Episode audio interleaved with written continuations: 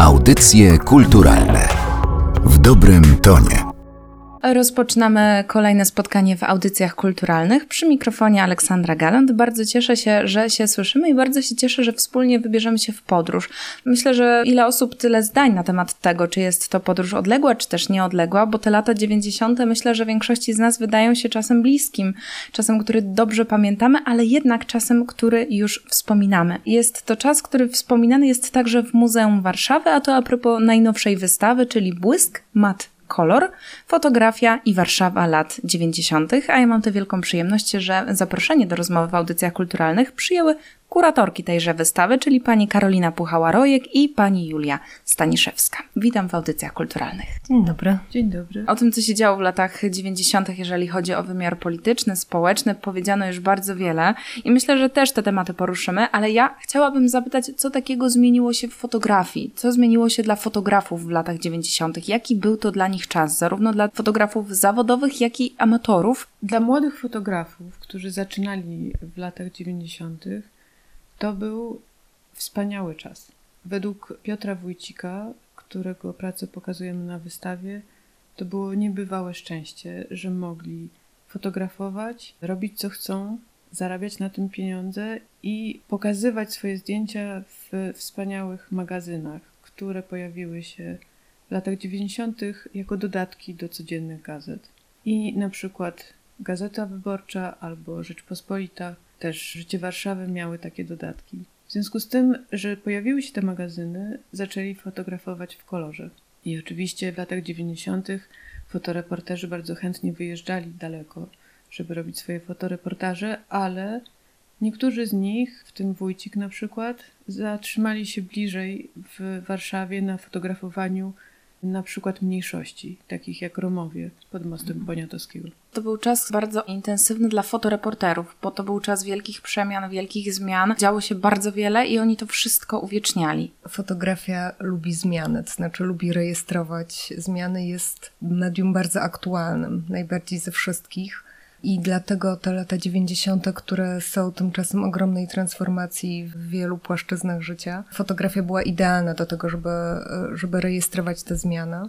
Dla fotoreporterów zmieniło się jeszcze coś, to znaczy przede wszystkim została zniesiona cenzura i to spowodowało, że ta wolność była dla nich bardzo mocno odczuwalna. To oznacza nie tylko dużą swobodę w fotografowaniu na ulicy, już bez takiego strachu, że sprzęt zostanie zarekwirowany. To widać w tych materiałach, to znaczy oni podchodzą bardzo blisko i też bardzo wielu fotografów rzeczywiście no, jest na tych ulicach w latach 90., też mają co fotografować. To są czasy ogromnych niepokojów i jest bardzo, przynajmniej do połowy lat 90., ilość demonstracji, manifestacji i strajków. Takie tematy, które chyba zostały jednak trochę wyparte z dyskusji, ze wspominania tych lat 90., no, są fotografowane i są dokumentowane przez bardzo wielu autorów. U nas będzie można zobaczyć na przykład Andrzeja Iwańczuka fotografię z wielkiego strajku rolników i hutników w Warszawie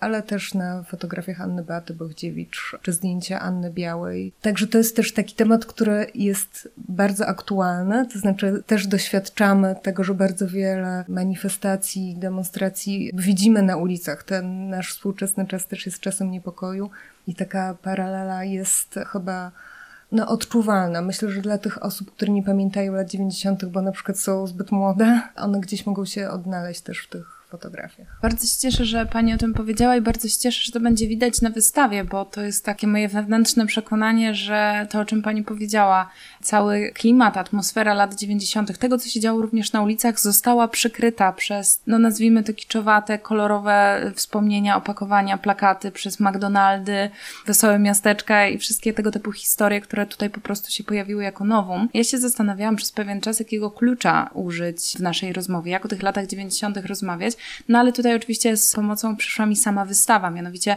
te słowa klucze pojawiają się w nazwach sal, które każdy, kto przyjdzie zobaczyć wystawę, będzie mógł przejść. No to może spróbujmy. Pierwsza sala, czyli kolor. W sali kolor pokazujemy przedsiębiorczość, handel, to, że Warszawa stała się takim wielkim targowiskiem.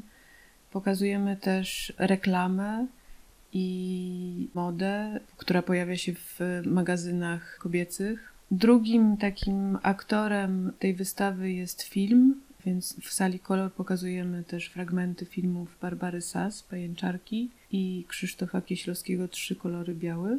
I jest to chyba sala, która najbardziej kojarzy nam się z latami 90.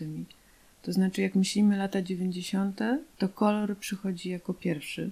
Zapamiętaliśmy wszyscy różowe czapki i kreszowe, turkusowe Więc jest to taka sala, która odpowiada pierwszemu chyba wrażeniu czy wspomnieniu o latach 90. To był taki moment, kiedy po pewnej szarzyźnie związanej z latami 80. nagle nastąpiła taka eksplozja koloru.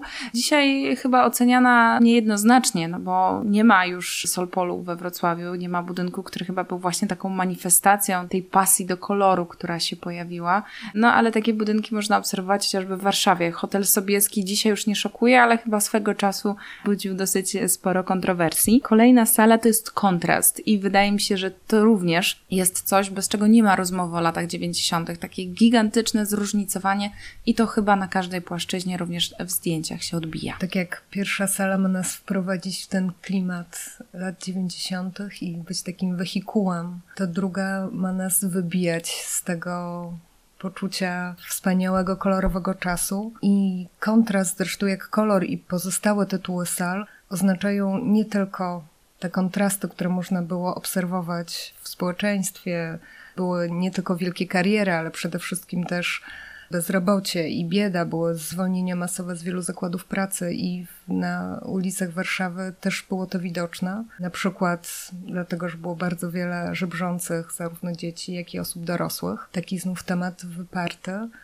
z naszej pamięci ale ten kontrast nie oznacza tylko właśnie tego określenia lat 90., ale to są również słowa z tego słownika fotograficznego. Fotografia bardzo lubi kontrast. W takim powszechnym odczuciu dobra odbitka to jest fotografia właśnie kontrastowa, zarówno czarno-biała, jak i kolorowa, bo taka też może być kontrastowa, ale fotografowie też używają kontrastu, bo szukają takiego kontrastu na poziomie treści lubią zestawiać stare z nowym, pokazują nam, zamykając w kadrze, takie kontrastowe chwile czy momenty. I w tej sali zobaczymy innymi zdjęcia Kaspra Krajewskiego, który tutaj szczególnie objawia się jako taki mistrz wyłapywania tych chwil i tego kontrastu.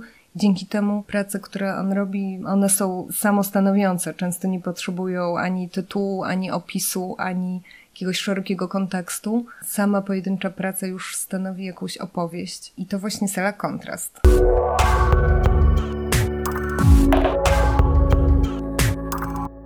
Gdybyśmy podążały mapą wystawy, to kolejna sala, do której trafiamy, to jest sala narracje. No i tutaj pierwsze pytanie, które mnie przyszło do głowy, to jest pytanie, czy my w tej wystawie dowiemy się, przypomnimy sobie, o czym wtedy mówiła Warszawa, o czym wtedy mówiono na ulicach. To jest taka sala, która skupia się między innymi na fotoreporterach i fotoreporterkach i opowiada o tych niepokojach społecznych, które w Warszawie, ponieważ jest stolicą, najbardziej były widoczne to są przede wszystkim manifestacje, też fotoreportaże społeczne dotyczące młodzieży i problemów młodzieży, w tym taki bardzo wtedy znany fotoreportaż Marii Zbąskiej, nazwany Blokersi. Wydaje mi się, że od tego to słowo weszło na stałe do języka. Oraz zdjęcia Anny Musiałówny, która pokazuje takie osiedle społeczne, palisadowa, i skupia się właśnie na ludziach i na tym, jak żyją. O Annie Beacie Bałdziewicz może masz ochotę opowiedzieć ty, bo to jest taki główny cykl w tej sali narracje, nazywany fotodziennik. Bałdziewicz była też jedną z takich autorek, fotografek, która wydaje się nie schodzić z ulicy w latach 90. Bogdziewicz Fotodziennik, czyli piosenka o końcu świata, rozpoczęła wcześniej, już w latach 80. Natomiast ten cykl w latach 90. właśnie jest taki bardzo mocno osadzony na ulicy. To są takie fotografie, w których Bogdziewicz zestawia zdjęcie z tekstem. To jest bardzo charakterystyczne. Ona właściwie do tej pory prowadzi ten fotodziennik ale w taki ironiczny sposób komentuje rzeczywistość nie tylko fotograficznie, ale też poprzez słowo. Bardzo mnie to cieszy, że publiczność będzie miała naprawdę wyjątkową okazję, żeby zobaczyć e, wybór z fotodziennika z lat 90. w bardzo dużej liczbie. To jest prawie 50 prac wszystko oryginały, które bardzo rzadko autorka zgadza się wypożyczać do instytucji czy na wystawy. Z reguły pokazuje współczesne wydruki. Mam nadzieję, że publiczność to doceni i zauważy. To zresztą jest w ogóle coś, może to jest taki moment, żeby o tym powiedzieć, że tam wszędzie, gdzie to było możliwe, pokazujemy oryginały z lat 90. To oznacza, że jest bardzo wiele małych odbitek które mają piękne kolory, ale to są właśnie takie charakterystyczne dla tego czasu odbitki. Mało mamy dużych, wystawienniczych, pięknych prac, ale te małe odbitki z bardzo intensywnymi kolorami podkreślają tę materialność fotografii lat 90., bo też pamiętajmy, że to jest ostatnia taka pełna dekada fotografii analogowej. Już zaraz fotografia cyfrowa doprowadzi właściwie do końca takiego powszechnego używania analogu, czyli i klisz, i diapozytywów odbitek wykonywanych w ciemniach czy w laboratoriach. Więc akurat u Bogdziewicz też mamy taką przyjemność oglądania oryginalnych odbitek. Tutaj chyba też na własnej skórze odwiedzając wystawę można poczuć pewien kontrast, bo lata 90. kojarzą nam się z czasem masowych podróbek, podróbek wszystkiego, natomiast tutaj w Muzeum Warszawy a propos lat 90. będziemy mieli okazję zobaczyć oryginały i to te rzadko pokazywane. Kolejna sala, sala numer 4, dla mnie brzmi najbardziej enigmatycznie i bardzo chciałabym, żebyście Panie pomogły mnie i naszym słuchaczom to zrozumieć. Poszerzenie pola. No więc poszerzenie pola to jest takie hasło, które właściwie dość często jest w kontekście fotografii używane. Tak naprawdę chodzi przede wszystkim o to, że fotografia jest też dziedziną, która właściwie niemal od początku y, jej praktykowania przez artystów lub przez fotografów, ci twórcy bardzo chcieliby ją wpisać pole sztuki. I robią to na różne sposoby. Artyści po prostu używają fotografii, tak jak pędzla czy dłuta.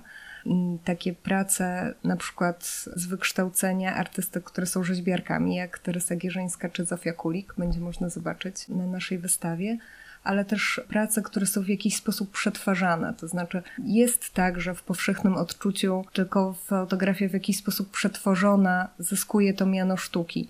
I właśnie w tej sali takie prace przetwarzane w różne sposoby, czasem po prostu montowane, czasem wykonywane na specjalnych materiałach, takich foliach, które dodają im materialności, unikatowości. To są te cechy, które gdzieś sprawiają, że bardziej chętnie patrzymy na fotografię jako sztukę. Zofia Kulik wspaniała, ogromna praca Strażnicy Iglicy z 90 roku, która znów poszerza nasze pole, jeśli chodzi o Warszawę również, bo jest to taka praca, w której Kulik gra z symbolem, jakim jest Pałac Kultury. To jest symbol władzy, zmienia jego, właściwie dekonstruuje, można powiedzieć, jego znaczenie zarówno jako obraz tej władzy, jak i po prostu wizerunek samego Pałacu Kultury. Pojawiło się też miejsce, żeby po raz pierwszy w trakcie dzisiejszej rozmowy wspomnieć Pałac Kultury. Miejsce, które no do dzisiaj jest symbolem Warszawy, ale w latach 90. również to, co się przed pałacem działo. Mam na myśli chociażby słynny Krikoland. Kolejne dwie sale przyznam, że wzbudziły mój największy entuzjazm, nawet kiedy czytałam o wystawie, bo to są takie sale, które treściowo wydaje mi się, że odbieram najbardziej osobiście. Pierwsza to są typologie. Wydaje mi się, że te typologie często mogą być rozumiane jako pewna pułapka myślenia o latach 90. przez pryzmat dosyć prostych symboli, prostych skojarzeń, natomiast tutaj omawiane są trochę chyba w inny sposób, a na wystawie będzie można zobaczyć coś, co przeszło do takiej zbiorowej pamięci jako jugokioski, które już pojawiają się na ulicach coraz rzadziej. Typologię fotografia pozwala porządkować jest takim medium, które się do tego świetnie nadaje i pozwala też kolekcjonować. I mam tutaj artystów czy fotografów, którzy zbierali zdjęcia jakichś typów, między innymi właśnie budek. Są to zdjęcia z końca lat 90., zrobione przez Łukasza Gorczycę, który założył w latach też 90. pismo Raster, a później galerię i który chodził po mieście i fotografował różne typy tych budek. Mamy też w tej sali typologię ludzką. Znaczy, w gazecie wyborczej, w stołecznej, w latach 90. pojawił się taki dodatek Witajcie na świecie. Fotoreporterzy jeździli do szpitali i fotografowali noworodki, pisząc jednocześnie imię i wagę i datę urodzenia. Mamy też tu pracę Anny Baty Bochdziewicz, która z kolei w przeciwieństwie do fotodziennika, który jest taki bardzo tradycyjny, jeśli chodzi o sposób fotografowania, zrobiła zdjęcia kolorowe i w dodatku wydrukowała je na takim, jak to nazwać? Cerata? To trochę ja brzmi niedobrze. cerata billboardowa. To taki materiał, z którego robi się billboardy. Mamy też historyka przede wszystkim, również fotografa Błażeja Brzostka, który jako młody chłopak w latach 90. chodził po Warszawie i z jakimś takim wyjątkowym czuciem fotografował te miejsca, które później były zabudowywane przez budynki czy hotele, takie biurowce. I właśnie z takiej budowy zrobiłyśmy zestaw jego fotografii. Ostatnia sala to jest. Ja jestem dowodem na to, że to jest sala, która pozwala poczuć się, no może nie twórcą, ale poczuć się wciągniętym w tę historię, poczuć się jak jej uczestnik. Sala Pamiętam, nie pamiętam. Przyznam szczerze, że przy oglądaniu różnego rodzaju dzieł kultury, albo tworzonych w latach 90., albo nawiązujące do tego, co się wtedy działo, to jest właśnie taki zwrot, którego bardzo często używam. To pamiętam, a tego nie pamiętam.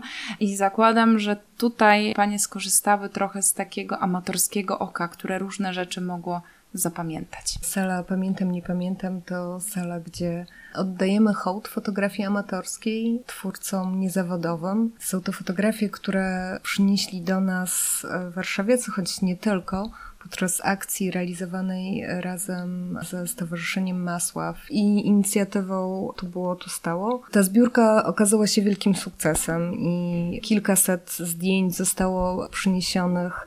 Wtedy to była w ogóle jeszcze zima do naszego muzeum. Z tego zrobiłyśmy wybór, ale bardzo, bardzo wiele fotografii pokazujemy.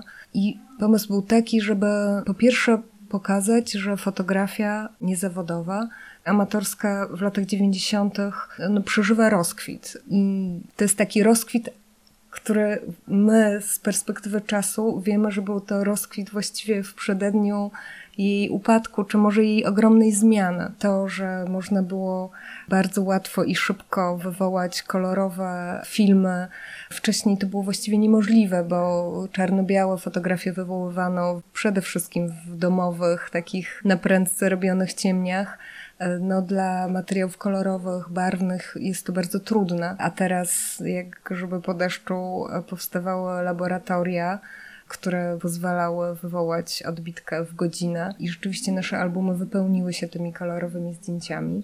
W tej sali też, co wydaje mi się ważne, mówimy o tym, jak bardzo fotografia wspomaga naszą pamięć jak konstruuje to, co pamiętamy, bądź właśnie nie pamiętamy, albo bądź co dzięki niej możemy sobie przypomnieć. Tym pytaniem i opowiadaniem o sali numer 6, o Pamiętam, nie pamiętam, zataczamy koło. Pierwsze Pani pytanie dotyczyło tych fotografów lat 90., jaki to był dla nich czas. Dla amatorów, znowu mogłabym powiedzieć, to był czas wspaniały choćby dlatego, że bardzo dostępne stały się aparaty i właśnie miejsca, w których można zdjęcia wywołać. Jeden z właścicieli laboratorium fotograficznego Relax w Warszawie, który założył swoją działalność w latach 90-91 roku, powiedział nam, że około 500 mini labów było w Warszawie pod koniec XX wieku. Wszyscy mieliśmy jakieś kompaktowe aparaty, Wszyscy robiliśmy odbitki 10 na 15 i tak jak mówiła Karolina, wkładaliśmy je do